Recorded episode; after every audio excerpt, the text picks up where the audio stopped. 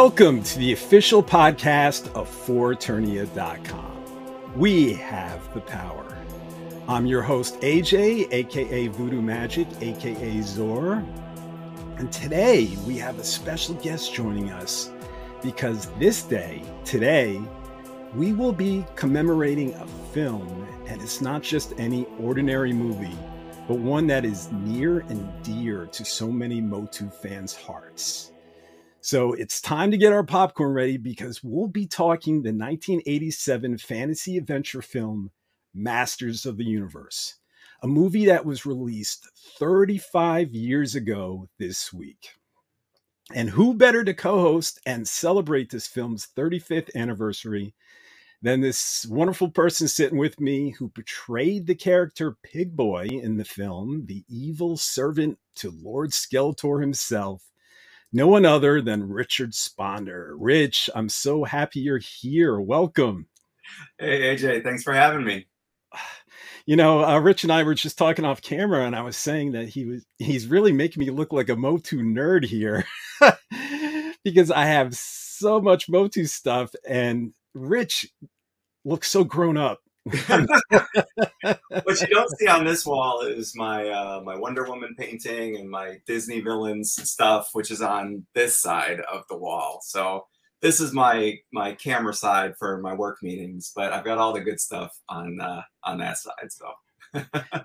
so you're into those Disney villains. Um, did that oh, start recently with those Disney movies, or did that happen before that?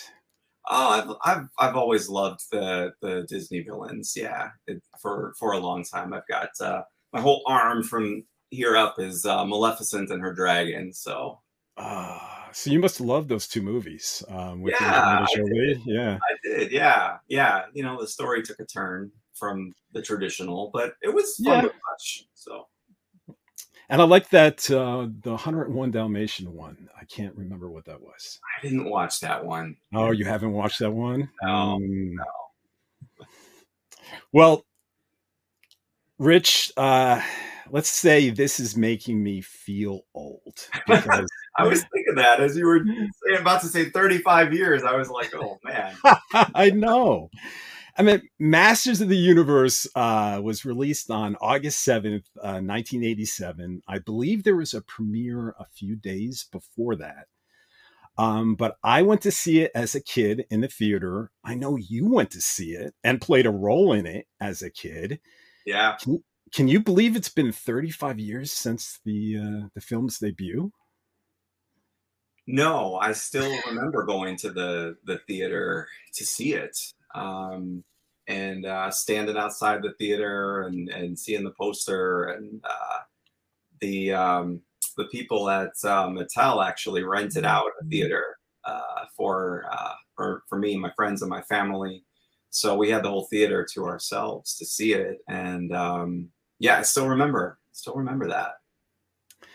Where have the days gone? Luckily, we haven't aged a day. Not a bit. Not a bit but I tell you what, before we get into all that, um, did you happen to watch the 2021 Netflix series Masters of the Universe Revelation and see a certain character make an appearance? I did. I did. It was pretty uh, pretty amazing, and uh, I just I just recently got the uh, book of artwork from that uh, from that series, and a certain character also shows up uh, you know, in the uh, in the artwork in the book as well. Yeah, I think cool. I think for our YouTube viewers, let me see here. Here we go. uh, oh, you gotta awesome. love them. Yeah, you know, the uh, the day that the preview was released for for that, you know, a few weeks or so before the the series uh, debuted on Netflix, I was just working one day and like my phone started blowing up out of out of nowhere. You know, text messages and uh, messages online, and I was like, "What is going on?" And and it's amazing. You know, people have a really good eye because in the preview it was like just this like flash, but I was getting all these you know screenshots and zoom zoomed in, and uh, it was pretty amazing to uh, to see that.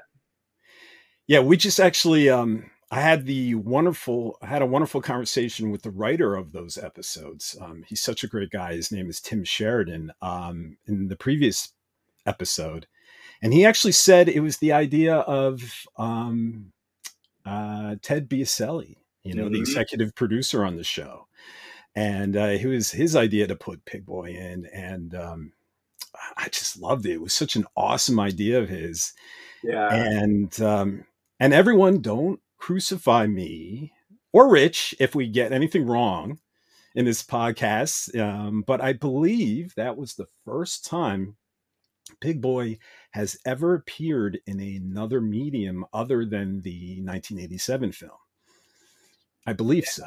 I can't I can't think of another time. Yeah, it's pretty uh, it's pretty neat. Ted actually reached out to me that day as well, and he said, "Hey, did you happen to see anything online today?" And uh, he told me a little little story about uh, you know some of their creative meetings and and uh, how he proposed that idea. It's amazing to me that this many years later, right, that that still is uh, a moment that that people remember. It's just it's cool to be a, a part of that.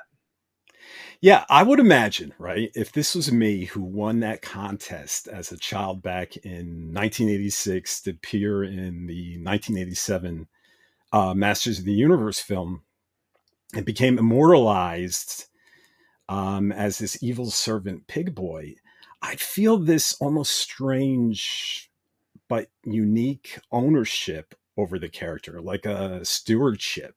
Um, regardless if I didn't legally own the property. So you, I mean, did you just feel like proud to see that in Revelation? I mean, yeah, yeah, you know, that was, that was really cool. It, it uh, I mean, it felt like a gift, honestly. Like I know it wasn't, but it it it felt like a gift to me, and and it felt like a gift to a lot of people because uh, I mean, it's just it's been cool. There have been there have been uh, um, online petitions over the years to like get a, a character made, a toy made, right? Or you go and sign a petition. People have sent me stuff, and it's uh, yeah, it's pretty it's pretty cool how the uh, the the character just you know resonates as one of those um, you know fun little moments, and it's cool. They did a lot of really cool stuff in that series, like if you know your stuff, right, you you catch things, and there's other uh, there's other like nods to the movie as well. You know, certain lines that uh,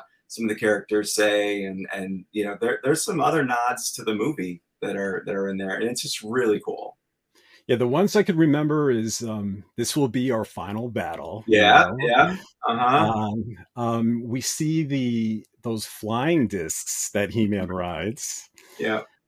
Um, a really deep, deep Easter egg is um, when Teela, I think it's episode two, is wearing this mask and searching for this this object called the glove of gob no, the glove of Gobula. Okay. Um, that she's using a scanner that is the exact replica of the scanner that Man-At-Arms used. Um, I think when he detected that cow, that alien life form cow. Right and it was an exact exact uh, replica of that. And i'm like wow. You know how many people figured that one out? Like 15 i mean huge fans you know? But i mean it's easy to miss but they deep dive so far in the lore of so much of the motu lore. Um yeah. yeah it was really a wonderful series. And it's really cool to hear that um teddy biaselli uh reach out to you because he's such a sweet guy. Awesome yeah, and um, I've um, I've reached out to him before with fan questions, and here's this executive producer at Netflix. I mean, a top brass, and he he's taken the time to answer my dumb, you know, Masters of the Universe questions, and and so down to earth, and uh, so it's just awesome to hear he reached out to you. That's great. Yeah, yeah, we've been uh, we've been connected online for for a number of years, and uh, yeah, he's super nice guy and and just really, you know, passionate about the the brand, right? And uh, a, and yeah. a true fan too. And I think like what a dream to to you know that your job actually allows you to work on you know a, a, a brand that you're so you know passionate about yourself. I mean, man, we should all be so lucky to get paid to do, to do that kind of fun work. Yeah, I can't even imagine. But that must have been his his holy grail. Yeah. Right? right. And uh, I'm so glad it worked out for him. I'm so glad he got a second season. You know, really Masters of the Universe uh, Revolution. They're so close together. I'm always like, yeah. you know, swapping names. But um, hey, but so back to your contest, back to Pig Boy. Um, you have to think, right? This contest was advertised on television. Right. And, and how many con- contest entries were there? You know, thousands, tens of thousands, maybe a hundred thousand entries submitted. And just think of those odds. Um, because I entered tons of contests as a kid, I remember, and to either win things or appear on a set or go to a film's premiere. And even as an adult, I play those lottery uh, scratch offs from time to time. And the most I've won is $50. But you, Rich, you lucky duck, you did it. You won it. One entry. Do you ever sit back and marvel over that? Yeah, absolutely. I mean, that is uh that's that's amazing, you know. But uh, I, I've I've I haven't won a thing since, so you know I got mine really early. Uh, so that was it, you know, one and done. But no, it is. It's uh, it's amazing. I remember, you know, being allowed to send in one form. I remember going to Toys R Us and getting the getting the form. Um, and uh, my mom was like, "Yeah, you can have you know one stamp to to mail one in. I think I had like five of them or something, and I wanted to mail them all, and she let me mail one. Um, and yeah, so I, I I I never heard about how many they did receive, but I can only imagine. So it's pretty amazing. Yeah, I mean, I don't know. I I I I'm still waiting for my turn to win something. coming, coming. It's coming, but um, and you know what? You know what? You you were lucky twice because um, you were lucky that this contest winner role occurred so late in production hmm when all they had left to shoot was on the set of Castle Grayskull, because otherwise you might have been just a unmemorable walk on role, uh, like a customer in Robbie's restaurant. You remember that being served by uh, Courteney Cox, which still would have been cool being served Right. by Courteney Cox. But instead, they create um, Mat- Matashai, uh, aka Pig Boy, and and the legend is born. Um, so you were just twice as lucky because Yeah, what kid would actually get to become a monster, you know, Right. with facial appliances and yeah, all of this FX? So, yeah. We didn't know uh, going into it that that's what it was going to be. We assumed, you know, simple walk on or you know sitting there. We had no idea until we arrived that it was going to be as elaborate as it was. That there were costume fittings that we had to go to and you know they took this mold of my face and and then you know made this elaborate mask. And we had no idea that it was a, an actual character uh, going into it. So it was a lot of fun. It was a lot of fun. I i remember being like a little as a kid you know disappointed i guess that my face wasn't going to be you know on you know camera or that you wouldn't recognize me. But um i mean now i look back on it and it's like you know perfect. There would have been no, uh, you know, no recollection of it, you know, had that Right. happened. So yeah, No- cool. no one would want a uh, action figure of you if you were like right. restaurant, you Yeah. know, the customer number two or something, Right. you know, in the background. So, Yeah, there'd be no art in art books and and uh, appearances on uh, Revelation, nothing. So yeah. I mean, and did your parents have any? Well, think about that, right? Did your parents have any trepidation? Because you just talk about um, doing a mold of your face, and if I remember that, that's something where they they make you close your eyes. They and maybe it's not as elaborate, but they put like breathing straws in your nose and your Yep. mouth, and they pour this latex goo on your face and let it harden. Yep. Right? yep. Is that what you did? Wow. Yeah, and actually, now that you say that, like I can't see myself doing that now, and and uh, I don't remember uh, there being any trepidation. Um, I might have to ask my mom later. Was there? Because there probably should have been. Um, yeah, if if anything's going to make you feel claustrophobic, anyone. Yeah, that. Yeah, yeah, for sure, for sure. But yeah, I'll have to ask my mom. Hey, did you uh did you ever think when they put that stuff all over my face, there might be any problems? but yeah, I do remember when the mask itself came off. Um, I don't think I'll ever forget this as long as I live. Like my face burned. Whatever they used, whatever they used to attach that mask, when that came off, I can remember being. We filmed at night, like late at night. I was really tired, um, and I can remember being back in our hotel room and my face just being on fire uh, from whatever adhesive they used to attach that mask and like being in absolute agony that night and, and try and like wash my face in the shower. And that was, I don't know what that was, but I do remember that.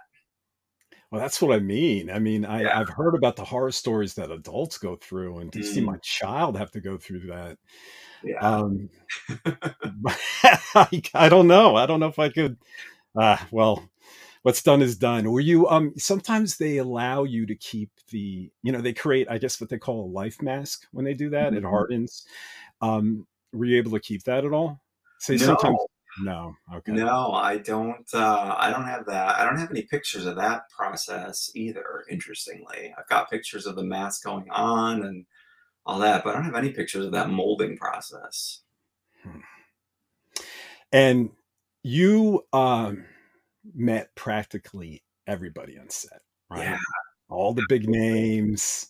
Um, I've seen a lot of pictures online. You know, anyone who Googles Richard Szponder, Pig Boy, you're going to see all these great pictures. I assume they're all from you, right?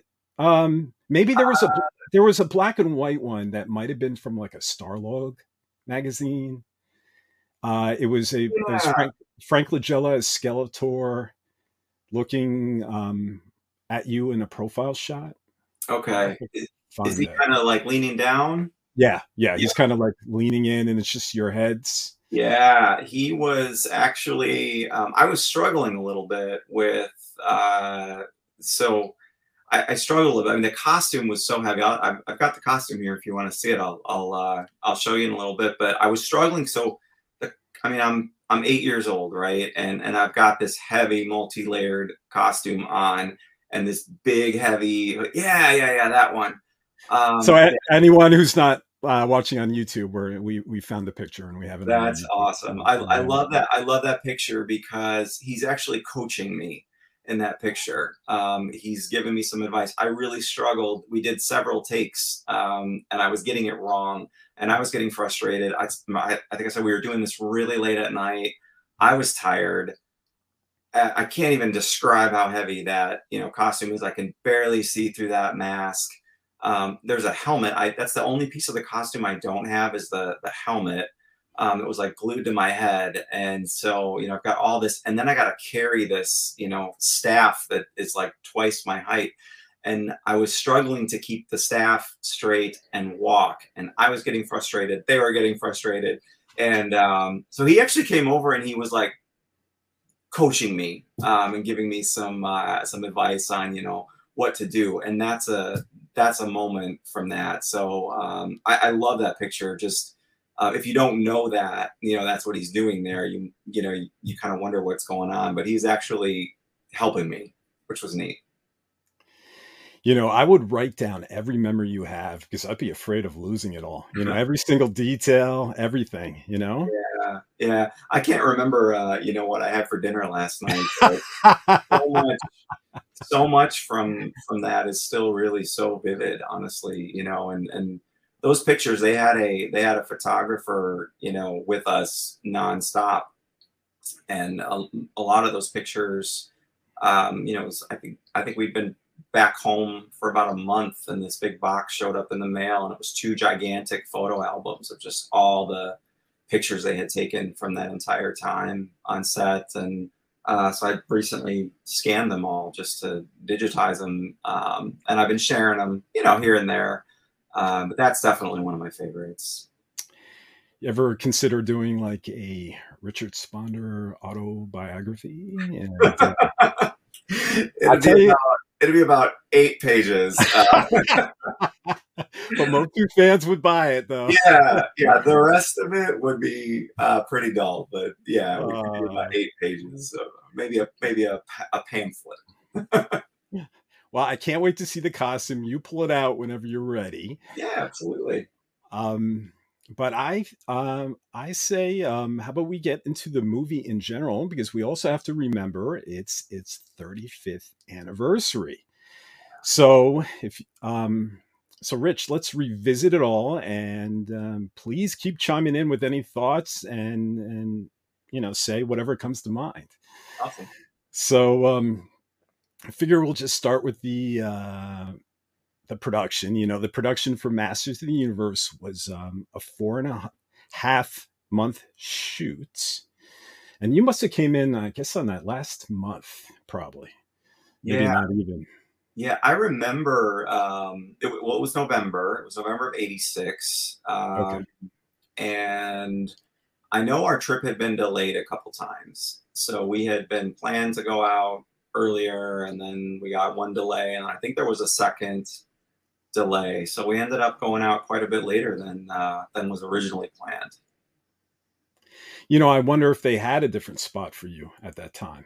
You I believe they did. I'm pretty sure. I'm pretty sure they did. Um, I went to uh, PowerCon ten years ago and did a a panel um, with uh, Gary Goddard was on the panel, and um, he talked about he talked about some of the delays and and uh, I believe they did have a just more of more of the traditional kind of walk on sitting in a restaurant kind of thing planned at the beginning. But it was a crazy production. You know, I I remember um, reading at the time that the production held the record for the most sequential night shoots in a row somewhere oh. in in the high 50s, like 57 or 58. I mean, more than any movie in history. Oh, wow. Yeah. And um, I think, I think it held the record for a long time until I, I, don't remember the movie. It was some Martin Scorsese film that finally okay. took it over. But, wow. um, and I heard, you know, you were talking about being tired. Um, everyone was tired, you know, Dolph, Frank, everything I think was just wearing on them because that's just so hard yeah. on the body for so long. Yeah. Mm-hmm. You know? But um, okay, so um, in that production, what else did they do? They scouted um, Eternia locations in Iceland. Uh, but they ultimately filmed the Eternia outdoor scenes in Vasquez Rocks of California to save money. And uh, man, they filmed so much in Vas- Vasquez uh, Rocks. I think they filmed uh, the Flintstones there, uh, Planet of the Apes, Star Trek, um, both movies and television. And um, oh wow, yeah, it, it was um, where in California? I don't know, but I, I, think that was obviously an effort to save money, something that was um, that spread across the entire film. You know, I think uh, Gary Goddard even um, uh, flipped some of the same Vasquez rock shots in the movie that they filmed. I don't know if you oh, noticed wow. that. No. Uh, no. If you if you watch the film, I think there's a shot where it's actually just swapped over okay. and reinserted back into the edit. So it looks like it's a different part of Eternia, but yeah. uh, based on where everyone was and standing, it's just it's just the same image, but you know, you're never going to catch on to it unless you see it over. See, that's over creative, right? I mean, that's that's innovation. Yeah, yeah, yeah. no, there's some cost saving methods there. Absolutely. But um, you know, and the the Castle Grayskull throne room set uh, that you were on, Rich. Yeah. Um, was built within two large sound stages that were not they knocked down a wall i believe so they can extend it in between the two.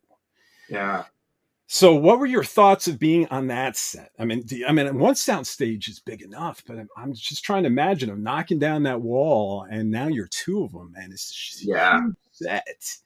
Yeah you know, I remember being overwhelmed at the at the sheer size of it. I mean, it is it is as massive as it looks. Um, and uh, so I remember that being my first reaction, and then my second reaction was, "This doesn't look like Castle Grayskull, you know, and yeah, you know, and and that was you know a lot of my reaction when I that doesn't look like He Man, that doesn't look like you know, but uh yeah, where's Prince, where's Prince Adam? Right, exactly. Yeah, like I was expecting, I think, more of like the traditional, you know, filmation look, right? That's what I knew, or the toys, and and I didn't realize, you know, I, I remember being a little disappointed that it was, you know, kind of a new interpretation, right? A, a different, Yeah. a different look. Um, but still, you know, overwhelmed. I mean, that that that set is as elaborate and and gorgeous as it looks. I mean, it's it was massive. And all of those, uh, you know, on the on the sides, kind of the, the pits with the stairs and everything going down there. Um, that's somehow, you know, early CGI or whatever they whatever they did back then. Um, you I think those were matte paintings. I think. the Okay. time. Yeah, I don't know what they did back then, but um, yeah, I, I remember uh, those were just. I mean, those were kind of like just open, you know, open spaces, and uh, I remember seeing it on the in the film for the first time, thinking like, "Oh, how did they do that?" Those were just those pits there. Um, but yeah, it was a really cool. It was a really cool set, but like off to the right. Um, I remember just going right behind uh, some of those big tall statues, and that's where all the food was. Um, it's like it's chains of food, so you just go back there and get a snack. But um, yeah, pretty amazing set. Well, the matte painting technology was really wild, and I just love, I just love what they would do before computers. And Yeah. what they would do is actually paint. Say you um you're trying to change a horizon of trees into a space horizon. Okay. Uh, everyone is filmed on the ground level underneath the horizon line. And then a painter paints a horizon like on a piece of glass Oh man. of space. And then they put the camera behind the glass Okay. and they film in real time the people doing walking around doing their acting Yeah. through the glass and the space is covering the trees above the horizon and that's what they would do with matte paintings That's so cool. Yeah. Yeah, and if it's like little holes in Castle Grayskull, they would just like sink it to these perfect spots, but it would have to be a lockdown camera, Okay. and um, most of the time, and um, it was really a wild technology before computers, and Yeah. um, it looked really- yeah. Actually, you know what's really cool? Um, if anyone's watching this podcast on YouTube, there's an image behind us. Um, which is a shot of the massive Grayskull set. Let me pull it up in complete view because this is, I don't know if you've ever noticed this, Rich. Okay, there it is. Um, I don't know if this is intentional or not, but the moment when Skeletor walks up its center pathway, Mhm. Skeletor's black cloak forms like this nasal cavity of what appears to be a large skull in this helicopter view. Do you do you see what I'm do you see what I'm seeing? There's like two Yeah, eye sockets Mhm. and the stairs appear like teeth on the Yep. skull. So, yeah. And I'm like, is this intentional? Because this is Huh. amazing. This is fantastic. I have never noticed that. Yeah, that is really cool. You know what? It took me like 15 views to notice that. That's but awesome. That's really- yeah. Yeah. So you don't know if that was intentional or not, or No idea. Yeah, I've never no, never noticed that until until just now. I really had to look for it, but it, once you see it, it's like boom. Yeah, it just looks like there's a skull there, and it's Yeah, it's, it's so creative. So love it. or a happy accident, but uh, yeah, right, right. You know, um, speaking of that uh, Castle Grayskull, um, Gary Goddard, the um, the director, was a interesting choice um, because he had never directed a movie before, Masters of the Universe, which I bet that made him cheap and attractive in that way. But because Cannon was all about cheap, right?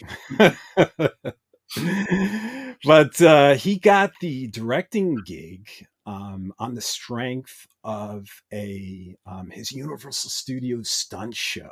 You know, it Yeah. was called The Adventures of Conan, a Sword and um, Sorcery Spectacular. Um, and Gary Goddard designed that stage show back in 19, I'm going to say 1983, maybe 1984, um, which is basically just a 20 minute live action theater performance at Universal Studios Hollywood. Did you ever go to that at all? I don't remember. I don't remember going to that. The uh, we did go to Universal Studios, but while we were on that trip, um, filming, uh, they sent us everywhere. They sent us to Disneyland and and Universal, and um, so I don't know if it was still going on then. I don't remember seeing it. It may have been over by then, but uh, that was the first time I had ever been there. I think in Hollywood it went on to the early 90s. I Okay. it's like I 91 might or have, might have seen it. Uh, that, it would it would have been wild if you did, but Uh, um, but you've been to those like theme parks um, stage shows before, right? Those stunt Absolutely. yeah, the Indiana Jones and Star Wars. Oh, yeah, Yeah, yeah, the Indiana Jones one. I remember that one. so good. Well, you know, it, always felt to me, I'll be curious what you think, um, that Gary Goddard brought a lot of that Conan live show sensibility and ported it into the Masters of the Universe film, yeah, including the building of this large Grayskull stage, you know, to contain so many of the scenes and elements, and even was supposed to contain what that end battle between He-Man and Skeletor that they never filmed because they ran out of money and they shut down production. Um, I mean, I could even visualize a a studio audience in there in a way. Yeah. absolutely. Yeah. yeah and and you know what um i just think the a lot of that movie had that sort of um you know this not just the set but the way it was filmed um you can see that stage theater dna Yeah. vibe Yeah, Um, definitely. I think I think it's there in the I think it's there in the in the costume stuff even, you know, like so I'll show you a couple of these pieces here, but I remember um this this being one of the first things they they fit on me and it was this burlap dress. And I'll uh, I don't know if, I don't know if you can see that too well, but uh it's just it's a it's a dress. It's an actual dress. And I remember uh, this was the first first thing I tried on. And then, you know, to the inside of the dress, they sewed these uh, I don't know what kind of fabric that it is, but they made the sort of scaly, lizardy fabric in the arms and these, you know, these patches that they put on here, but they kind of pieced they really pieced all this together, you know, from all these different pieces. And it has a very you know theater theater kind of vibe. This was my favorite. I always loved i always loved this piece. It was the it was the hooded cloak Uh, wow. which i just thought i thought this was the coolest thing. Um and I can't- uh, i can't yeah. believe they gave that to you i mean Yeah, it was uh, it was another surprise. I asked for it. Um, I asked if I could have it, and I was told no. Uh, that they kind of break these things down and they reuse pieces for you know other things, and um, yeah, and uh, this was like the little sash sash that I wore around the waist. I mean, there was a ton of a ton of detail. Um, but yeah, I was told no, uh, I couldn't have it. And then um, it was like maybe a month after we got back, another big boxes boxes showed up. Like it was exciting for weeks after we got home. Boxes of stuff would show up. Um, you know, I got uh, a, box like with the with the photo albums of all the pictures. I got a box with toys, like kids' dream come true they gave me a list of every Masters of the Universe toy ever made at that point, told me to check off the ones that I had, and everything that I didn't have, they sent me, which was amazing. That box showed up. Um, tubes of movie posters showed up. um, you know, all the different versions of the the posters, and then I think the last box to show up was the costume, and uh, I remember being just amazed because I uh, I had asked, you know, and have been told no, and the only piece I don't have is the helmet. And uh, so I did. I worked for Halloween the next year. Now by that point, like it was, I guess, eleven months later, and uh, I could barely squeeze into it, but I did wear it. I did wear it for Halloween the following year. Oh no. Well, I mean, it's so cool that you did, but then like the adult me is saying, that's worth so much money, Rich. Yeah. what are you what are you doing taking it outside? you probably like eating chocolate as a kid, wiping your hands on the costume. Well, I'm kind of a I mean, I I, I guess probably it's good my, my my parents are a little nostalgic, but it's kind of amazing that like we didn't just like throw it out. You know, I mean, a long, a long time went by without any any discussion of of this. I mean, it was always something. You know, was an exciting thing we had as a family, but you know there was no there was no internet there was no social media there were no dvds even right? I mean the first time the first time i really thought much about the movie since you know get since since it came out was um, when the DVD release, the first DVD release came out, and they had the uh, you know director's commentary on the DVD, and I thought, oh, do you think you think he'll talk about me? You know, when when we get to that section, and and sure enough, you know, oh, did he? Yeah, it got its commentary right, and that was the first time. I don't even remember when that was, but you know, DVDs, right, and and so mm-hmm. you know, not much there a long time went without any discussion of this, right? And then with you know the the you know advent of social media and and the internet, right? It kind of yeah. Became a way to connect with fans and and people remembered stuff and a way to share um, and it's turned into a you know a thing again but there was a really long period of time without any you know any discussion about it and it's amazing all the things that you got because i mean i'm sure that wasn't a condition of the contest you know yeah. that you would get the costume or these posters or all of these extra goodies so yeah. it just seems like they went the extra mile um, to yeah um, to, to, to, just make this a wonderful experience for you which is just so cool it know? was it was we were we were treated like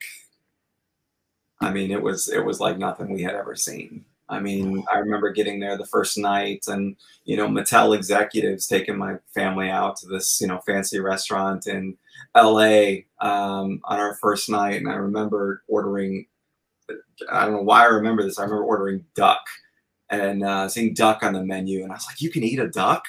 Uh, you know, I'll, yeah, I want to eat a duck. So order a duck. You that know? is so strange for a kid to do that, you know? yeah. And, you are you are adventurous. and my my sister, who was three, who was three years younger than me, um, a uh, one of the servers was actually carrying a tray of glasses of ice water and dumped it, tripped and dumped it on my sister on our first night there, and you know, the time time difference, we were we were all a bit of a mess um, that night, but we were treated like uh, like gold. I mean, we were we were put up in this um, it was the, the top floor suite of a hotel in Beverly Hills called the Westwood Marquis. I forget what it is now. It's it's another kind of famous Beverly Hills hotel, but we had this, you know, suite that was bigger than our house with, you know, I remember telephones in the bathroom. I thought that was cool. But um, yeah, we had a limo driver, you know, at our wow. beck and call assigned to us whenever we wanted to go anywhere. He was waiting downstairs. They sent us to Disneyland, to, you know, Universal, um, anywhere we wanted to go. Um, it was amazing. Yeah, they treated us really well. So, did this ever give you like the acting bug? Did you yeah. ever? It did. Okay. Absolutely. Yeah. And I remember um, there was a movie. There was a, they were advertising. Um, it was some. It was a Barbara Hershey movie the next year, filming in Chicago, and uh, I remember talking to my dad about you know taking me to audition, and uh, he was totally supportive. Um, and I ended up not wanting to do. I'm I'm totally an introvert. I always have been. Like I'm a pretty shy guy, and uh, I was like, yeah, no, let's let's not do that. Um, but initially, afterward, for sure, wanted to do that. Yeah, I think I think that would be something I would want to explore. Like, wow, that was easy. You know? yeah. But um, unfortunately, a Barbara Hershey movie. Uh, if anybody knows who that is, right? Well, um, so uh, back on that, um, you know, that whole uh, theater DNA, and uh, I love that costume. Thank you for showing that. Um, uh, you know, Gary had also brought over um, two actors from that Conan um, stunt show. Um, Anthony, uh, who played Blade, Mhm. um, was in that stunt show, and uh, Robert Towers as Karg. And especially with Karg, um, I saw a lot of, um, for lack of a better word, uh, overacting. You know, this abundance of uh, spinning and over animated gestures. You know that yeah. that look grand on stage uh, to an audience sitting at a distance, but appears sometimes unnatural and hamming it up, Mm. you know, um, uh, for a movie, you know, and um, something like that, you know, like it or hate it, uh, a traditional director wouldn't have brought to a picture like this, Yeah. you know. Yeah. It is a it is a love or hate relationship that people have with the movie for a lot of those reasons. You know, you do either I I don't I don't ever talk to anyone who's like, eh. I mean, there is there is passion one way or another about the movie. Um and and for for a lot of those, you know, a lot of those reasons. But uh yeah, I remember my my very favorite uh favorite forever uh, person that I met on that set was Meg Foster.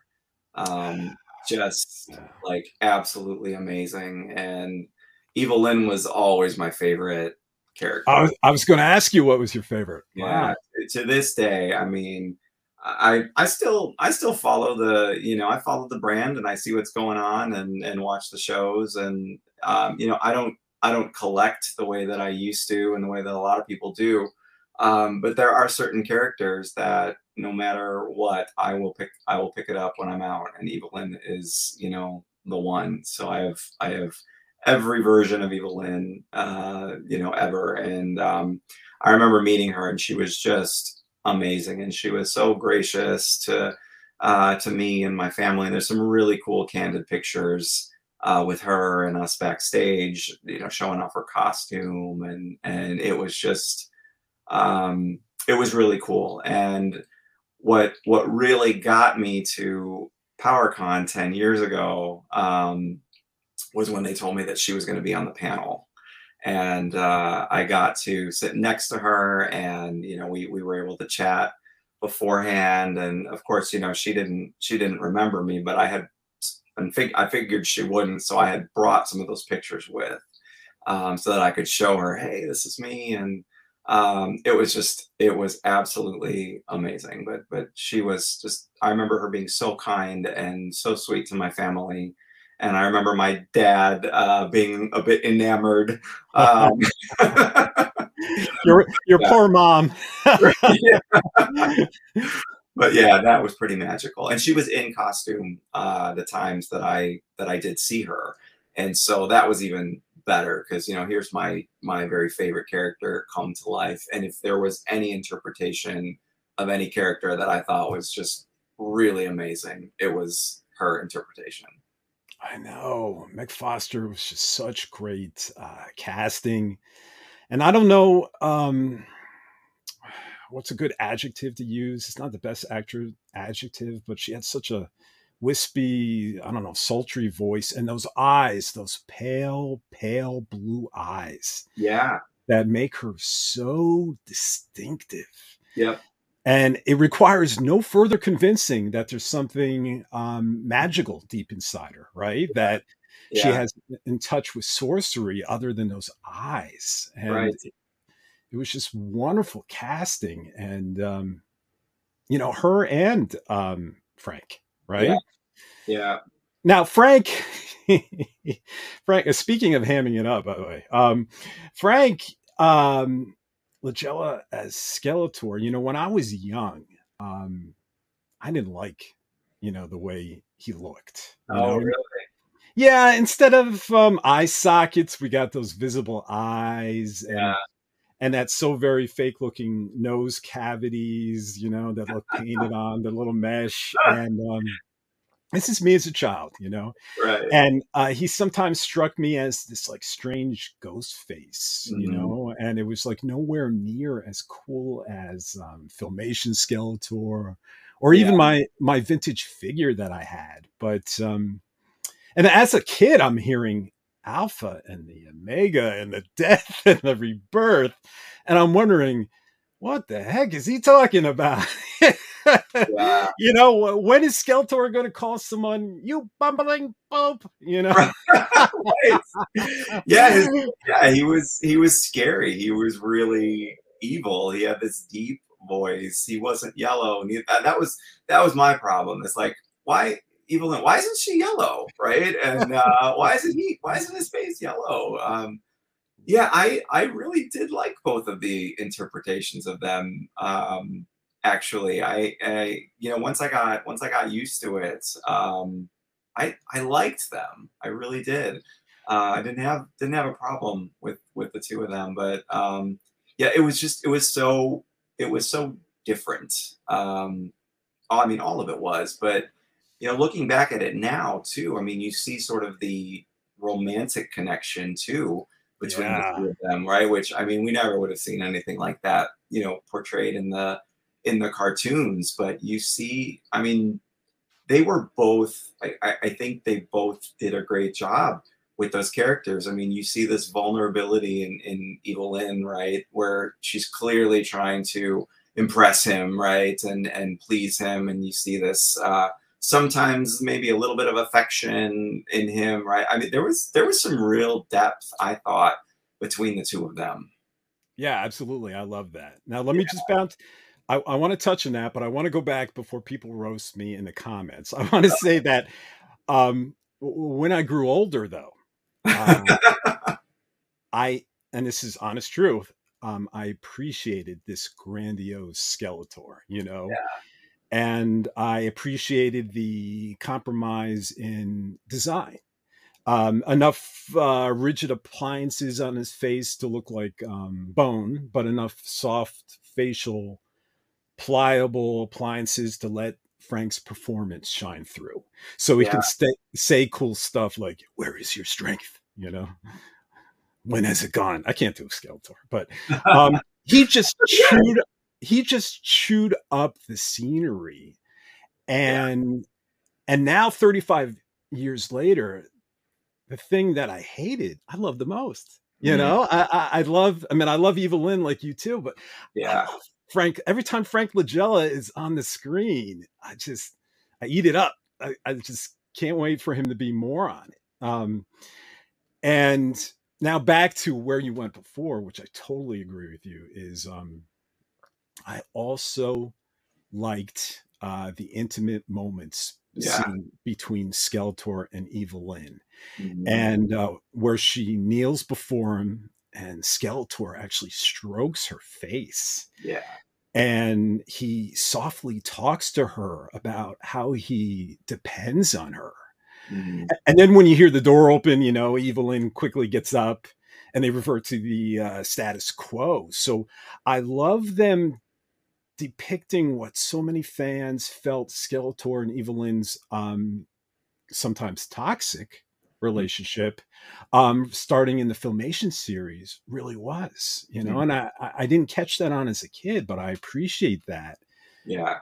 as an adult and we were talking about revelation and they actually took that to the next level but we saw that toxic relationship because Mhm. he was so sweet and dare i say tender to Mhm. her in that quiet moment but then the next thing when the uh, mercenaries um, fail right Yeah. and um, he goes ahead and kills my favorite mercenary we'll get there Uh, uh, he uh, next thing you know he's sending her you know, in, yeah. into into jeopardy. So you feel this this this unhealthy relationship, and yeah. it, there's a deeper subtext even to this film that I didn't see as a child, but I see as an adult, and I love it. You know? Yeah, they really. I mean, they they take it to you know a, a, different place. I mean, a lot of it, a lot of it is campy. You know, there's a yeah, lot. Of, yeah. There is a lot of over overacting and and uh, you know some cheap cheap one liners. But I mean, there is some real depth in those moments, and I. Yeah, I think it's I think it's great. Um, I never saw either of them out of costume, so I didn't know. I hadn't seen Frank Langella in anything else. I knew he was Dracula. Uh, I wasn't allowed to watch that. Um, I never, I had never seen him in anything else, uh, and so it wasn't until the movie Dave came out. I don't know if you remember that movie. It's uh, Kevin um, Kline and Kline. Weaver. He he's like a he impersonates the president, and he looks so much like him. They bring him in to play the or actually be the president when the president has like a stroke or something. I remember and, that. Uh, Frank Langella, I think he plays the Secretary of State, maybe or something in that movie. Kind of uh, again, sort of an evil guy. Um, and that was the first time I ever saw him out of costume in anything else. I couldn't believe what he actually looked like. I think that movie was 96 or 97 or something like that. But yeah, like 10 years later, um, first time I ever knew what he looked like out of costume. You know, I didn't know either when that film came out. And I think the first time I saw him was this not a very good movie. It's called um, Junior, starring Arnold Schwarzenegger, where he becomes the first pregnant man. I saw that. you saw that? Okay. I see that. And then Frank was this doctor that wanted the technology to make money and was suspecting that Arnold was actually pregnant and again, he's the villain, right? you know, right. He, he's typecast as a villain, and um, I think I don't know. I was reading a magazine, and you know, I saw his name Frank Langella, and I saw the picture, and I'm like, what? That's Skeletor? what? And uh, yeah, yeah. So that was quite, yeah. yeah. Because as a kid, who would know? Who would I know? Think, uh, I think the next time I saw him, and uh, I I hesitate to say this because I might get this I might get this wrong and, and get myself in trouble, but I'm pretty sure oh maybe I shouldn't. I'm pretty sure he was in this really terrible movie called Body of Evidence with it was like a basic instinct knockoff with Willem Dafoe and Madonna. Kathleen Turner? Oh, Madonna. Madonna. Oh, oh, I remember that film. Oh. Awful. And and I'm pretty sure. All right, I, will apologize in advance if I'm wrong, but I, I rem, and I, I haven't thought about this in years. Now that we're talking about his other movies, I remember seeing him in that, being like, "All right, that's disgusting," and like, I'm super disappointed that you did this horrendous movie. Um, but yeah, I'm pretty sure he's in that too. Ugh, bad. I'm go- I'm gonna one up you, um, so you don't feel bad. Okay. I had the same exact experience with Frank Langella but it was with the actress who was in Risky Business opposite Tom Cruise, Rebecca oh. De Mornay. Could that be right? I'm not sure. Yeah. And it was something like God created women, or and God created women, and it was a very soft core. Um, I guess skin flick they would call okay. him back in the day. Yeah. And he was in it. And I'm like, Frank, you're in this. You know, like, what are you doing? He's so good. Like, what are you doing? yeah, and uh, yeah, he was he was on a pool table. You know, I'm not even going to go there, but he uh, he's a Tony Award winner. right, right. Yeah, I know. I so know. it's funny. You and I had similar experiences, but with different films. But yeah. uh, why? Why did you do this? but you know what? He'll he'll always still be um, Skeletor for me. And um, for sure, you know, um, back on, um, uh, I guess the rest of the cast, uh, we might as well go through them real quick, uh, not so they feel left out. Um, Chelsea Field, I liked as Teela, and there was John Cypher as Man at Arms, mm-hmm. and um, I was a really big fan of Chelsea. Um, John, I don't know. He felt a little off. I thought as a child perhaps he should be a little bit lit. Uh, excuse me, I can't speak. A bit little more athletic. You know, everyone in Masters in the Universe is tough, right? You, you know, and it felt like Teela could hold her own, and it felt like yeah. uh, he Man could hold his own. But um, I don't know with John, um, but he's a great actor. He was in this show called um, Hill Street Blues. And, oh yeah, that's right. That's right. Yeah, he was yeah. There for a long, long time, and he was great. But uh, so Man at Arms, I like him, but I wasn't sure about. Um, oh, but we should talk about He Man himself, huh? So what about He Man himself? Uh, what what did you think of the great Ivan? I will break you. You know, Dra- Drago, uh, Dolph Lundgren in the uh, role of He Man. Hey, I remember uh, I remember meeting him for the first time. Um, it was I, like the first day we arrived um, on set, like days and days before we did filming, and we were in this office area, and uh, he came in, and uh, he was in this uh, I don't know these like short gym shorts and like a, a zip up hoodie or something. There's pictures from that from that moment, and that's the picture where my mom is oogling him, which is hilarious. Uh, my dad took the picture, and it's so funny because he he caught my mom in a, in a really funny moment. But um, I remember thinking like, yeah, that's that's He Man for sure. Like he had he had the look uh, for sure, and he was super nice. Like again, really really nice. Everybody everybody there was was just incredible um, and saw him. We saw him a number of times, um, you know, before the actual uh, before the actual night of, of filming. And uh, yeah, he was great. He was great. Yeah, I think he was um, six foot four, six foot five, I believe. But um, yeah, I, I I agree with you, Rich. I mean, this might be against uh, popular opinion, but I thought he was perfect for the role. I mean, he had a he had a great charm about him and smile, you know, and I was never distracted by his accent, which is not uh it's not Russian, it's Scandinavian. You know, a lot of people think it's a Russian accent, I guess, from the Rocky Four movie. Yeah. I see that mistake made all the time, but he's Scandinavian. And I think he's a chemist too. He's an accomplished. Yeah, he's like brilliant. He's, he's, yeah, he absolutely is. Yeah. Um, I don't know if the accent bothered me or not. Um, I don't think so. Um, yeah, I, I he he looked the part, right? I mean, he absolutely looked the part, and I think I think looking the part with He Man is as important as you know whatever else you do. Um, and he absolutely looked the part.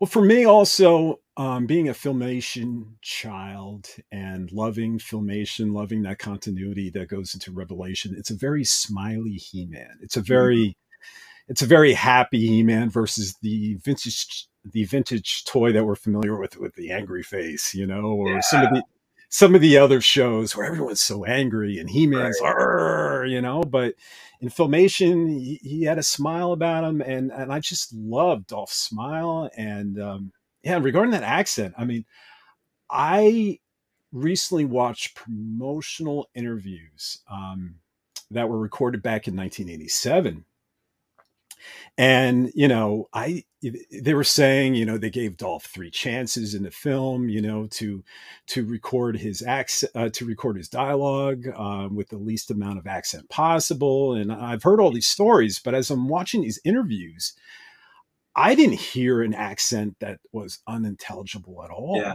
Yeah. You know, it's less thicker than stars like Arnold Schwarzenegger and um, the muscles from Brussels, you know, Jean Claude Van Damme. And uh, it, it wasn't distracting at yeah. all. No, no, no, he did. He did a great job. It, yeah. And uh, yeah, I, I remember seeing the film and, and, and being disappointed overall and just sort of the, the lack of, um, you know, lack of ties to, you know, the original story. Like it, it, it really bothered me that there was no transformation scene, that there was no Prince mm-hmm. Adam. That I mean that that's a big deal, right? Like and and and I get it, right? There were a lot of there were a lot of challenges with the with the film and everything, but to me that was I think the biggest miss. Um, I mean, I'm sure a lot of people did, but like I would, you know, I would I would that's what I would do. You know, I'd take my swords outside, right, and I would I'd play that. I mean, that was like the every every character transforming from their secret identity into their you know superhero self is the iconic moment in like every storyline like this right? So and and his transformation is is truly i think one of the greatest. And so to not have that was a bummer but you kind of get a little bit of it at the end right? You have a moment which which is somewhat redeeming um but uh but other than that i thought I thought he did a really nice job. I agree. Um, I, you you and I are simpatico about that. Um, I really needed that transformation. I needed yeah. that Prince Adam. I needed that dynamic. But but you know, I don't. Obviously, neither of us puts that on Dolph the Man, right? No. Um, mm-hmm. And um, and if the movie failed critically and if the movie failed financially, I don't put any of this on uh, Dolph Lundgren's uh, shoulders, you know, no, and um, no, not at all. Yeah. And and what it's become now is, you know, I mean, it it's iconic in in a lot of ways. I mean, I talk to people, and there is nobody who hasn't seen it. There's nobody who uh, you know doesn't watch it when it's on. I mean, you, it's it's um, everybody has seen it. So uh, it's really you know whatever happened to it when it first came out, it's become something really special. Again, whether you love it or hate it, you can't you can't deny that it has really become something very special. Yeah, yeah. Did you like the um the red cape on He Man? Um,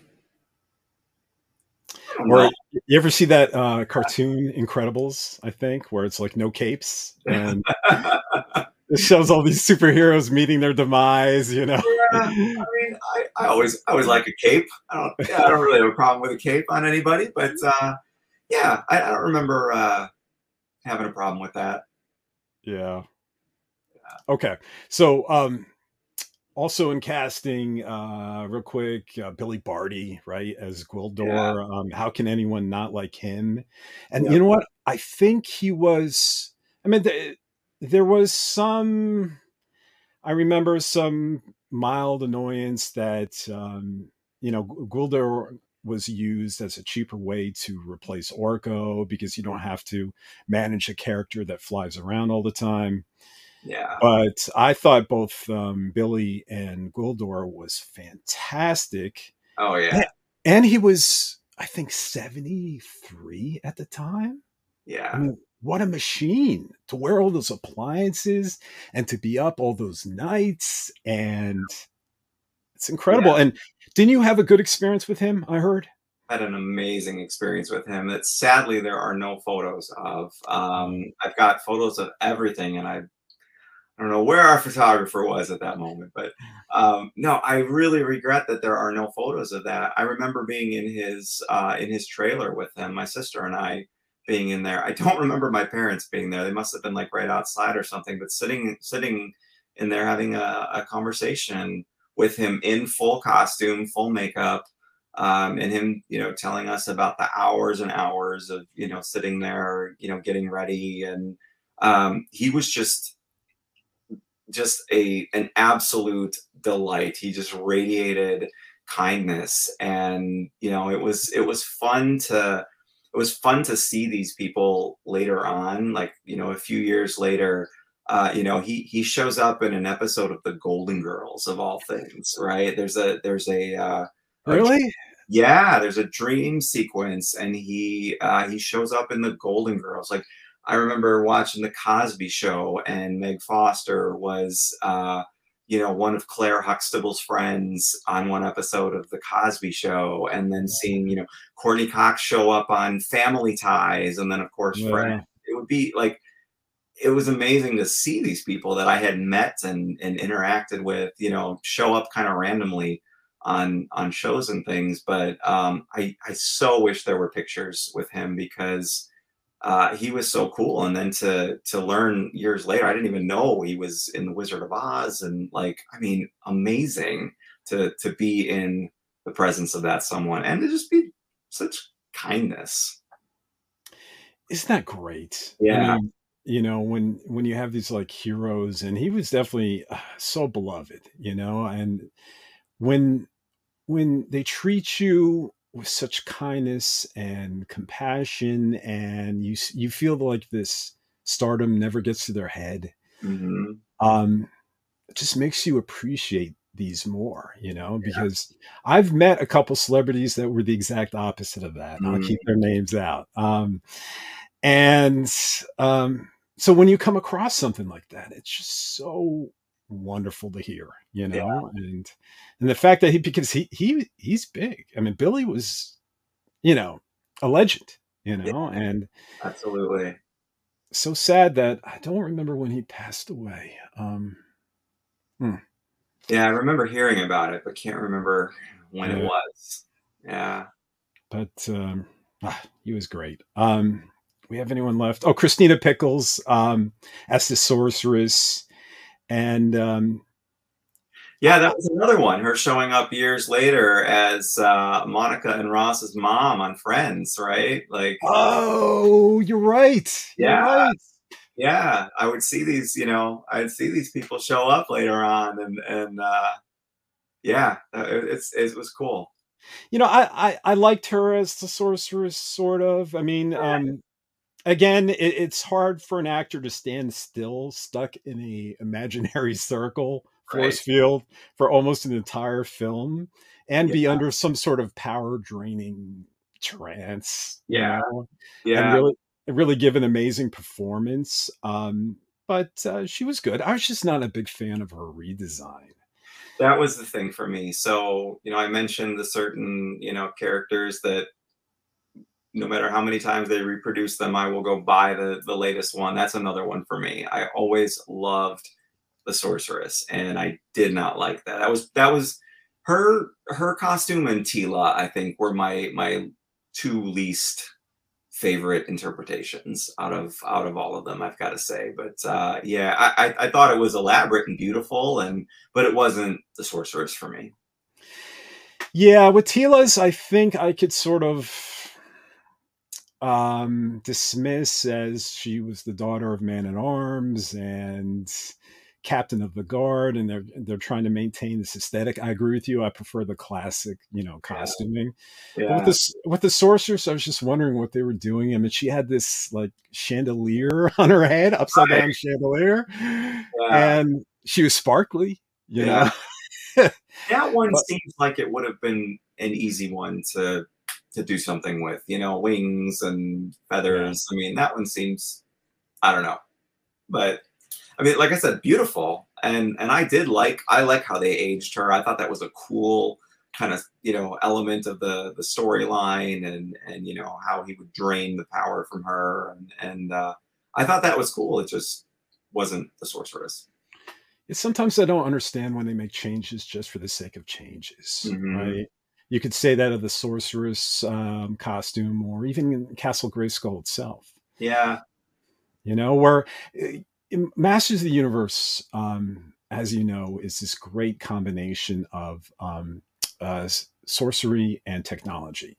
But Castle Grayskull was always this um, more sorcery, right? It was the home of sorcery, not much technology.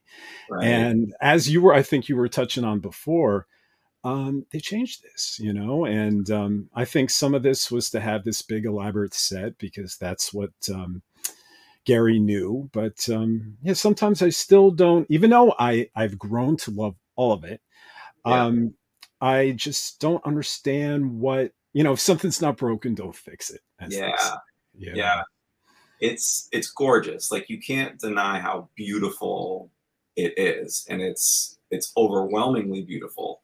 Um, it just at the time really didn't didn't resonate with me, you know, and yeah, and uh, I don't know. The movie was probably two years too late, right? Because things yeah, were starting to things were starting to fade. I mean, even if you look at kind of the toys that came out, you know, around the same time, um, you know, I, I know people, you know, clamor for the, you know, Eternia playset, right? That that came yeah, out and and uh, but that's got such a different look and feel, right? Things were it was kind of evolving more into this spacey looking stuff and and some of the later figures you know i remember i think it's extendar that i loved right but but had kind of that you know almost more modern space looking and and i think the movie the movie picks up on some of that with with certain things and and uh i don't know the toy line was kind of evolving too so i i didn't wonder if you know maybe the movie was you know an attempt to to take the brand in a different direction even. I don't know.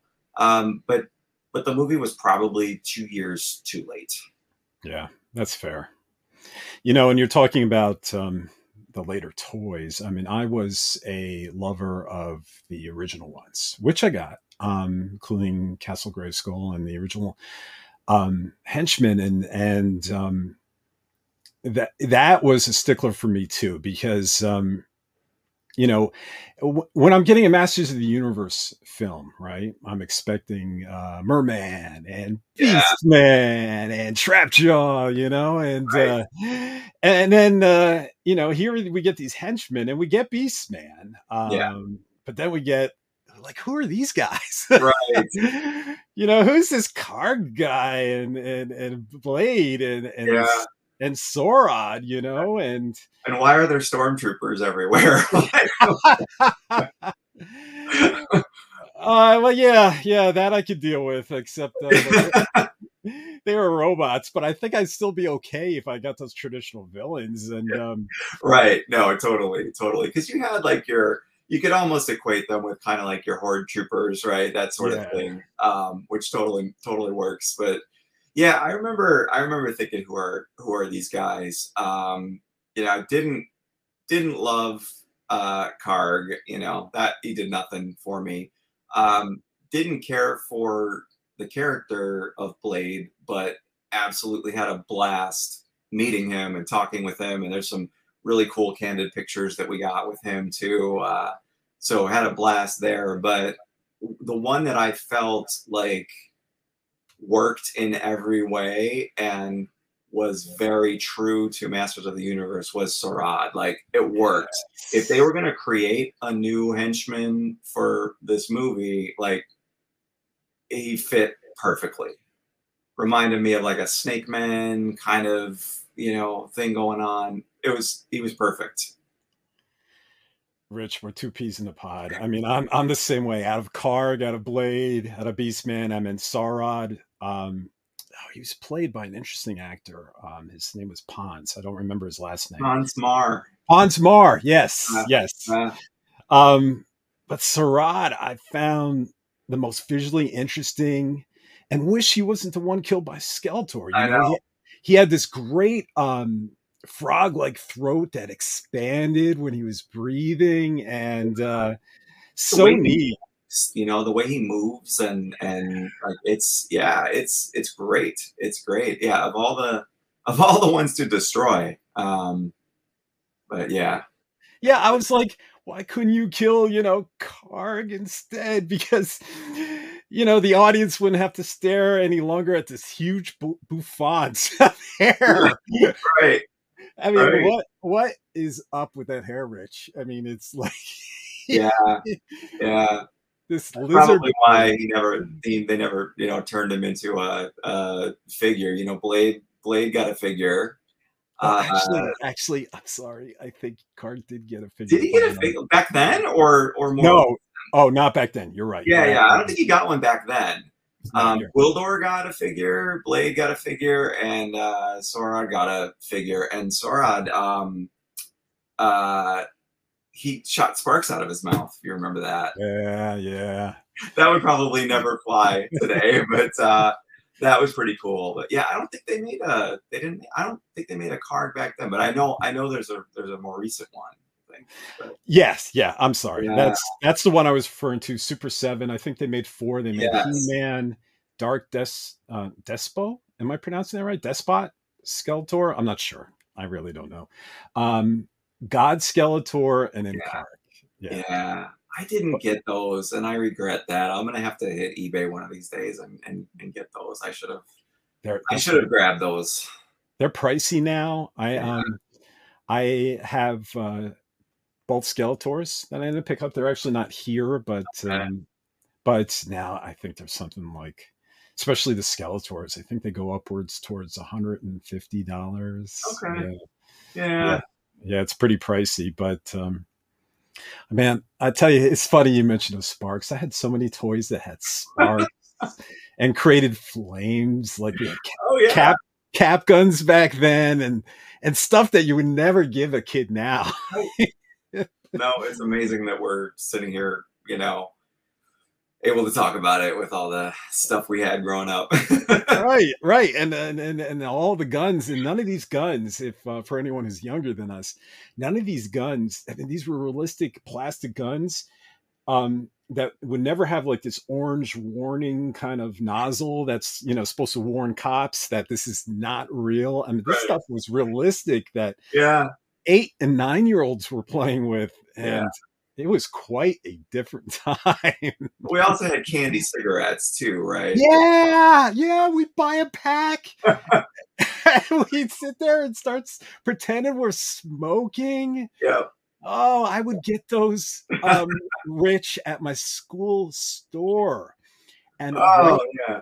and right next to them, no joke, audience, I would buy the um, amputated feet of rabbits. They called them Oh yes, I had those the keychains, right? the keychains. They called them rabbit feet. They were real feet from rabbits. They had the little nails from them. I know. I'm sorry. This sounds macabre, but this was this was the time back then that everyone had a rabbit's foot and they would dye the fur like different colors. I had a keep- I had like a, a royal blue one, and it's disgusting. I, I I mean I can't I can't even I can't even believe we carried those around. Like Right. I mean, and and raccoon tails was another thing. Like I, it mortifies me now to think about it, but uh, yeah, that was a thing. And, and they had the nails on them still. I know. I know. Yeah, and we just didn't realize, you know, and uh, we're all ashamed of it now, but it was just part of the culture back then. yeah, and uh, and it was sold in schools. We had school stores, and they sold these things. So, um, yeah, it was just a different world back then. We've definitely improved in a lot of areas. Oh, I would say, you know, yeah. but um, I guess the last thing that we haven't even touched upon was just the actual um, story. Um, you know, uh, it was kind of interesting for Masters of the Universe that um, we started this this story with uh, Skeletor on top. You know, he's conquered, he's won. It begins. the The film actually begins with Eternia in death and destruction Yeah, and you could even catch some um, blood splatters in the beginning on the uh, Vasquez Rock um, set. And it's interesting that we never get to see Eternia in its original state. You know, I guess I guess other than Skeletor looking out um, of the eye of Grayskull, then cut to credits. Uh, we start with Eternia in complete ruin. uh, You know, and um, I don't know for for fans maybe presenting Eternia this way works I think but maybe for people first dipping their toes into the franchise with no familiar familiarity of um, Eternia or its monarchy or the workings of Castle Grayskull I wonder if the lack of setup except that brief narration um, was confusing for new viewers you know I wonder if all things were perfect a story like this would have been better suited for a a sweet sequel or like a middle film of a trilogy. yeah, definitely. Um, I think it would totally worked as a second film um, because I I want to see how it happened. I mean, they give you a little bit of background, but like Yeah. that would be that would be something to see. Like how how does that how does it happen, right? And and I could see a first film ending that way, right? And and then this one kind of picking up. Um, yeah, the story is the, the story is interesting. It's definitely it's definitely dark, right? And and uh, I don't know things things have things have since gotten a lot darker. But yeah, being kind of the filmation kid that I was too, like uh, I don't know, it's it's it's happy. There's lots of bright colors, you know, and and there's a lot of uh, uh, just happy moments and flowers and and and uh, yeah, it's it's it's a dark Eternia for sure. Yeah. yeah. Yeah. And and or what do they call it also? A um they positioned it in a um oh uh reverse Wizard of Oz, right? Mm-hmm. Um where uh the audience starts this time in Oz and then it's transported to the real world, you know. Right. And then we get some of that um, fish out of water comedy, like uh, Teela eating ribs and not right. realizing it's meat. Yeah. How yeah. does it happen? I, mean, uh, Eternia and meat can't be, or I don't know, any different. I guess they're all vegetarians. Uh, yeah, it, sound, it, sounds like that. Yeah, but yeah, yeah, I don't know. Yeah, there's some there's some moments where it's like, okay, you know, but, or the heroes making uh, contact with a cow. Yeah, yeah oh, and Gwild- Gwildor's trying to, you know, have a discussion. I think with this thing, and uh, yeah, and I think I think they had farm animals, similar farm animals on uh, Eternia. Yeah, no, there's some there's some weird moments for sure, right? Um, yeah. I didn't I didn't love the idea, the whole idea of them coming to Earth. Yeah, um, yeah I just I don't know. Um, yeah, I didn't didn't didn't love that. I don't want to see those. I don't want to see those characters interacting with, you know, your your normal Earth people. They did some fun stuff, and and uh, it was cool. But I I didn't love the whole idea of them coming to Earth. I was, you know, uh, I think we we heard or we were told the reason behind that was for cost saving uh, measures. Yeah. But the more I think about it through all these night shoots and stuff, um, and what they did in Vasquez Rocks, I always wondered could they have done a whole film on Eternia? Look, even when they land in Earth and they're in that little swamp area, but it's an Earth swamp, right? And they see the cow and there's all this lush green and foliage. It still looks to me like it could be Eternia. Sure. And it, Eternia had a lot of similar landscapes as um, as Earth does. So yeah. I was just yeah, just like Vasquez Rocks, right? So I was wondering why couldn't they have done this? Um, yeah you know, and and f- had a film mostly set in Eternia, you know, yeah. and, and still been a low budget film. I don't know. Yeah, yeah, because I think you know there's there's a lot of places they could have gone on Eternia. I mean, they were always they were always going to you know different different places, right? To to either save somebody or you know find some special gemstone or something, right? So there there could have yeah. been all kinds of opportunities to to to do something like that. Um, but I mean, then you wouldn't have your you know Lubic and you know those uh, those moments, right? So. Um, I love Lubic, by the way. Uh, we should have mentioned him. I mean, uh, I don't mind Courteney Cox and Robert McNeill um, as Julie and Kevin. Um, I've never found those characters very compelling, but they did fine in their roles, you know. But Detective Lubic, James Tolkan, right? Um, yeah, yeah. He, talk about an iconic like '80s movie face, right? Like, yeah. the only thing, the only thing that would have been better would would have been like if he had been the principal at the high school, because like he, he was always the mean principal guy, right? They could, but no, it was it was good. Actually, I never met him uh, on the set. I didn't meet him until years later uh, at uh, a convention here, uh, one of the Wizard World conventions um, in Chicago. Here, I actually met him uh, finally um, and took a picture with him, but never met him during the filming.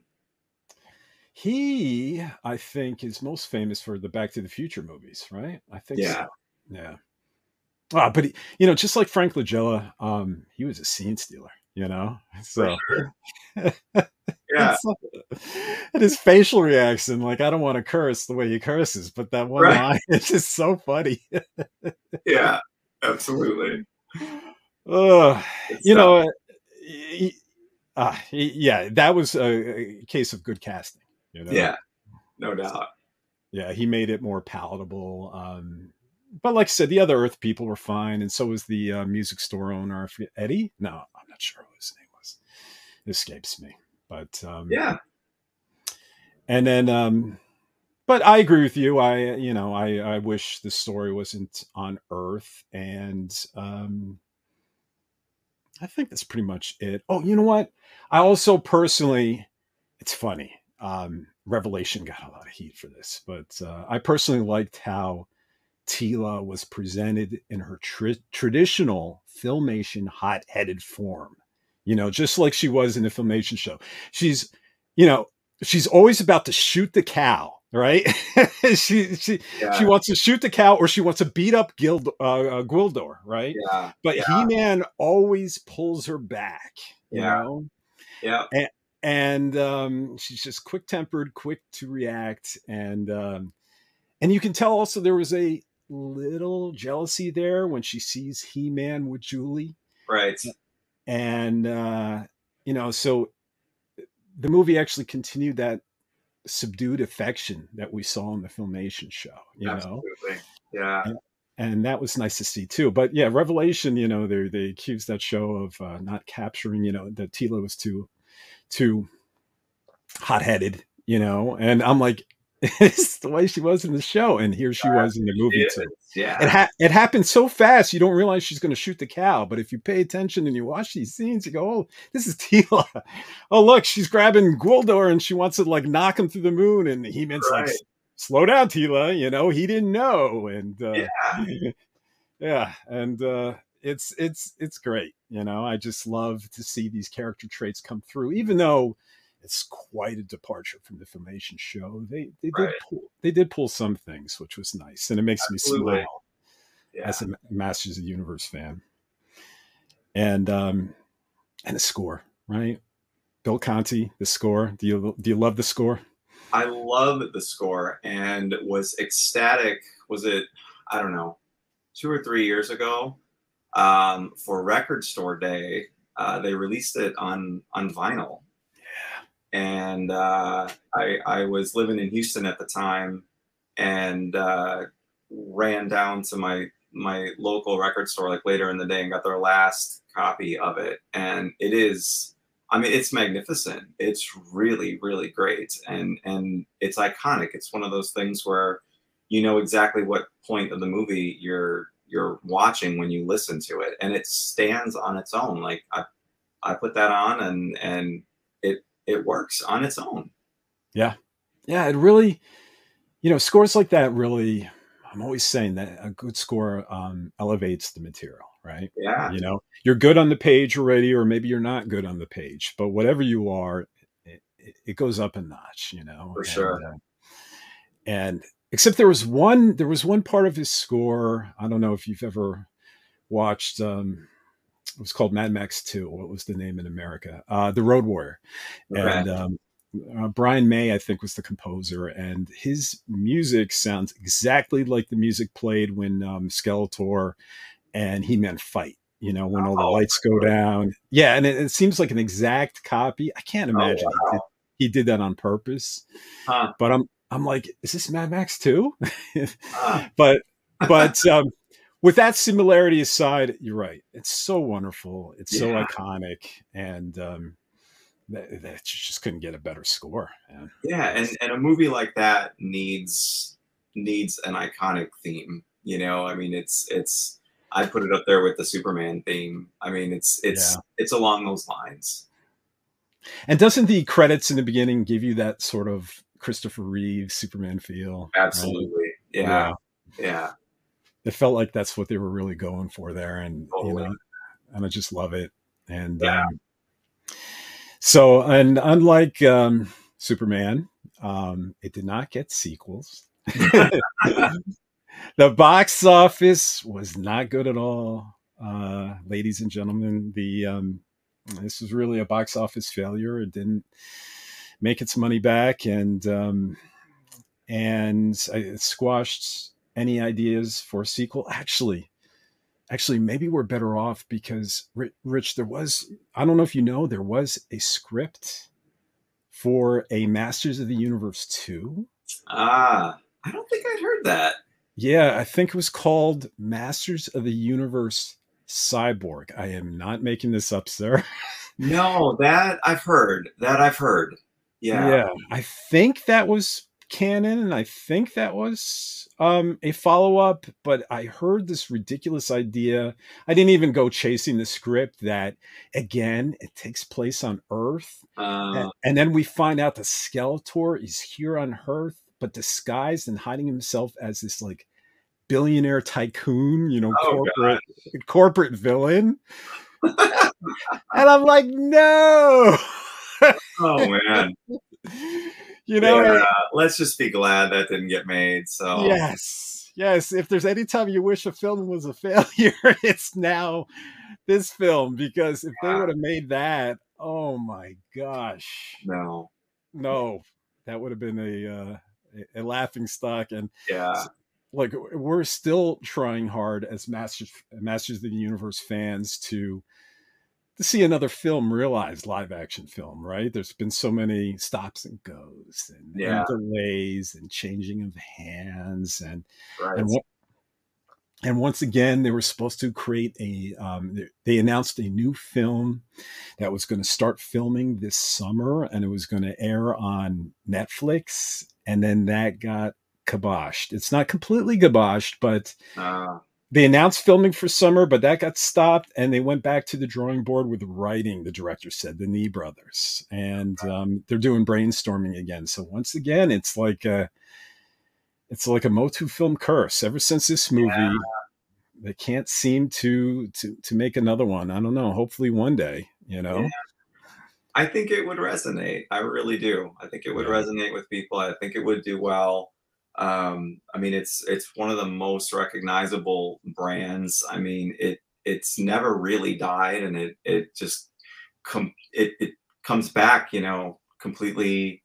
uh, You know, transformed in every couple of years. Um, there's a new, you know, new ideas, and and and they never go away. Um, I think it would. I think it would resonate. Um, yeah, I, I I- know this the starts and the stops. I've stopped uh, believing anything I guess that I see about a, a new film, and I enjoy this. I enjoy what we do get, you know, with the new series and the you know the continuation of the toy lines, and and I'm seeing some really cool stuff coming out of you know Comic Con uh, that people are posting, and and and so I know everyone would probably love to see another movie, but we get so much. Um, we get so much great stuff right? And uh and and so you know we gotta love that. Yeah. Yeah i am super excited with the two shows that we have out now especially Yeah. masters of the universe revelation. Um so yeah i'm content and i'm content with this movie. So um, maybe we should close on our um our thoughts about you know this film i guess then and now. So so rich masters of the universe 1987 what do you think? How do you feel?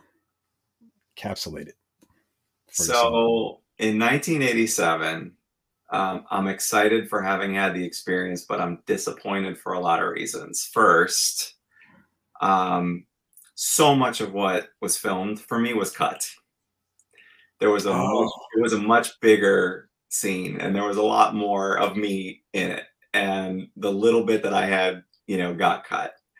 Um because we filmed a lot more. Um, what what Skeletor said something to you, didn't he? yeah so you know after he takes his staff and turns around um you can see him turn around and actually look at me and then that's what what's cut.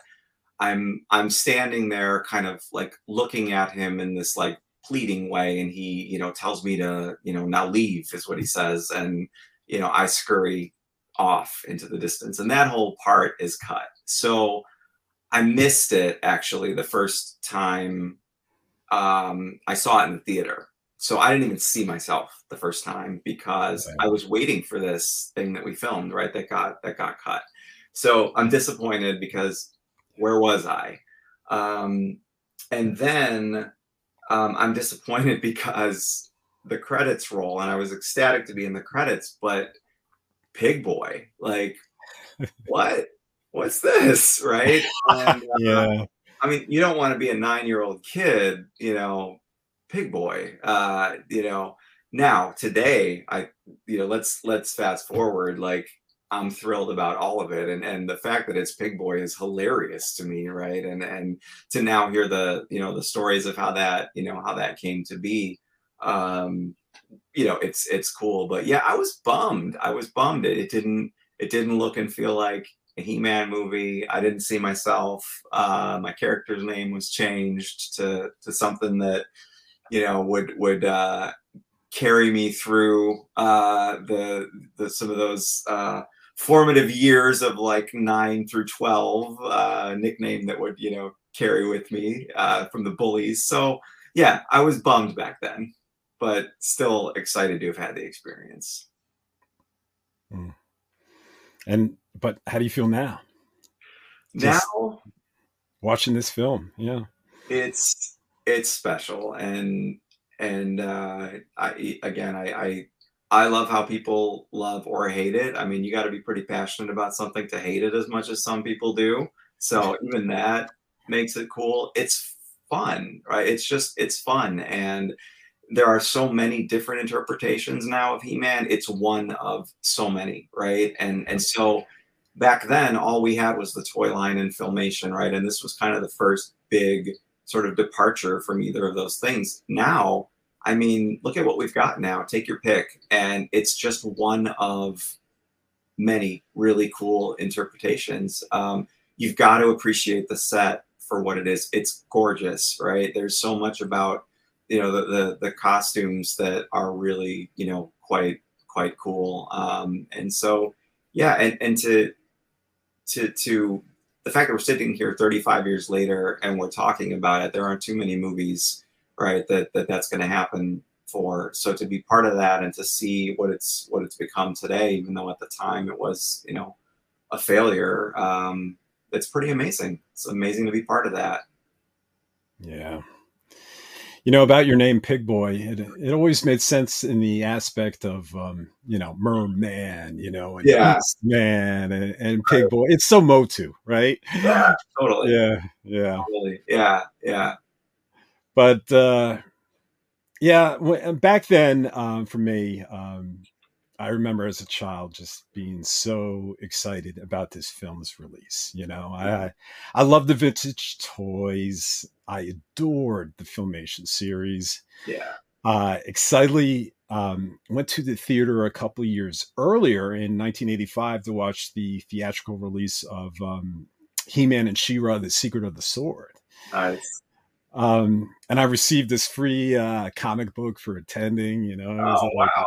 yeah, it was like a miniature comic book, and it was, yeah. it was, it was so cool. And um, but this, this was live action. You know, it was the meat and potatoes. It uh, the real deal. You know, this had the potential of being Star Wars, our Star Mhm. Wars. You know, because just just like the um, Star Wars uh, figures I discarded when Motu came out, uh, Luke Skywalker had nothing on He Man. You know?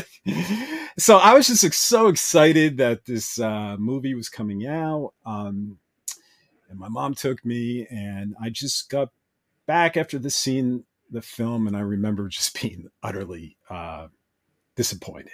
Right? Yeah. Yeah. yeah, Skeletor had eyes and looked funny, and like we mentioned before, Castle Grayskull didn't look like Castle Grayskull, and Yeah. and um, you know they didn't have that. Um, you know they had the balance of the magic and technology, but Castle Grayskull wasn't scary. And where was Prince Adam? And where was Cringer and Right. Battle Cat? I wanted to see Battle Cat, you know, Yeah. just for an instance Yeah. And um, you know even if they didn't ride them you know just paint they would do that back in the day. They would paint Yeah. these poor uh what movie did they paint someone uh beastmaster um a film starring Marc Singer back in the 80s they they they painted a tiger black and it was his panther you know? I don't think they would ever do that now. Even though i don't think it was toxic but i just you know. Yeah. but I guess at the time we could have had that green tiger, you know, with maybe um, food coloring or something, whatever Yeah. to make them green. right. Right. But uh, no, but we didn't get that, and um, you know, and it was like, who are these villains? You know, they should be Merman, Trapjaw, and and Whiplash. Um, yeah. And, and why are we on boring Earth when we could be on Eternia? And this is the way I came out. But you know, uh, strange thing happened um, once I got older, and I started really liking this movie and loathing turned into loving. Mm. You know, it turned into a complete love. And and through the years I fell in love with this Shakespearean Skeletor, you know, that I want to recite his lines now, Yeah, you know. Right. And um and this corny adventure on Earth. I love. I love I love them on these flying discs, you know, going through the city, you know, even though sometimes it looks so fake Right. and um, it, it's so corny, but it it warms my heart watching this film, you know, Yeah. and it also reminds me of a more innocent time Mhm. you know and and geez isn't that the power of uh movies so Absolutely.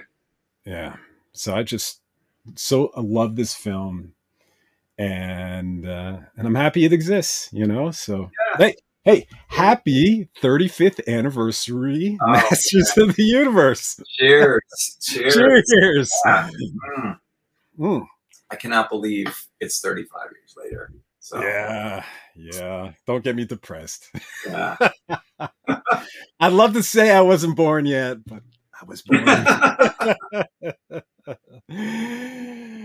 so um so so rich um before we close this out was there anything that i might have missed that you would like to add regarding just your experience or anything else that i didn't um, touch upon No, I don't think so. Um, it was nice to nice to chat, you know, about the about the film itself. Um, you know, I've, I've spent some time talking about my experience, but haven't had a lot of opportunity to talk about how I feel about the film and the characters. And uh, so I appreciate you taking that taking that uh, kind of direction here and, and perspective with me. That was a lot of fun.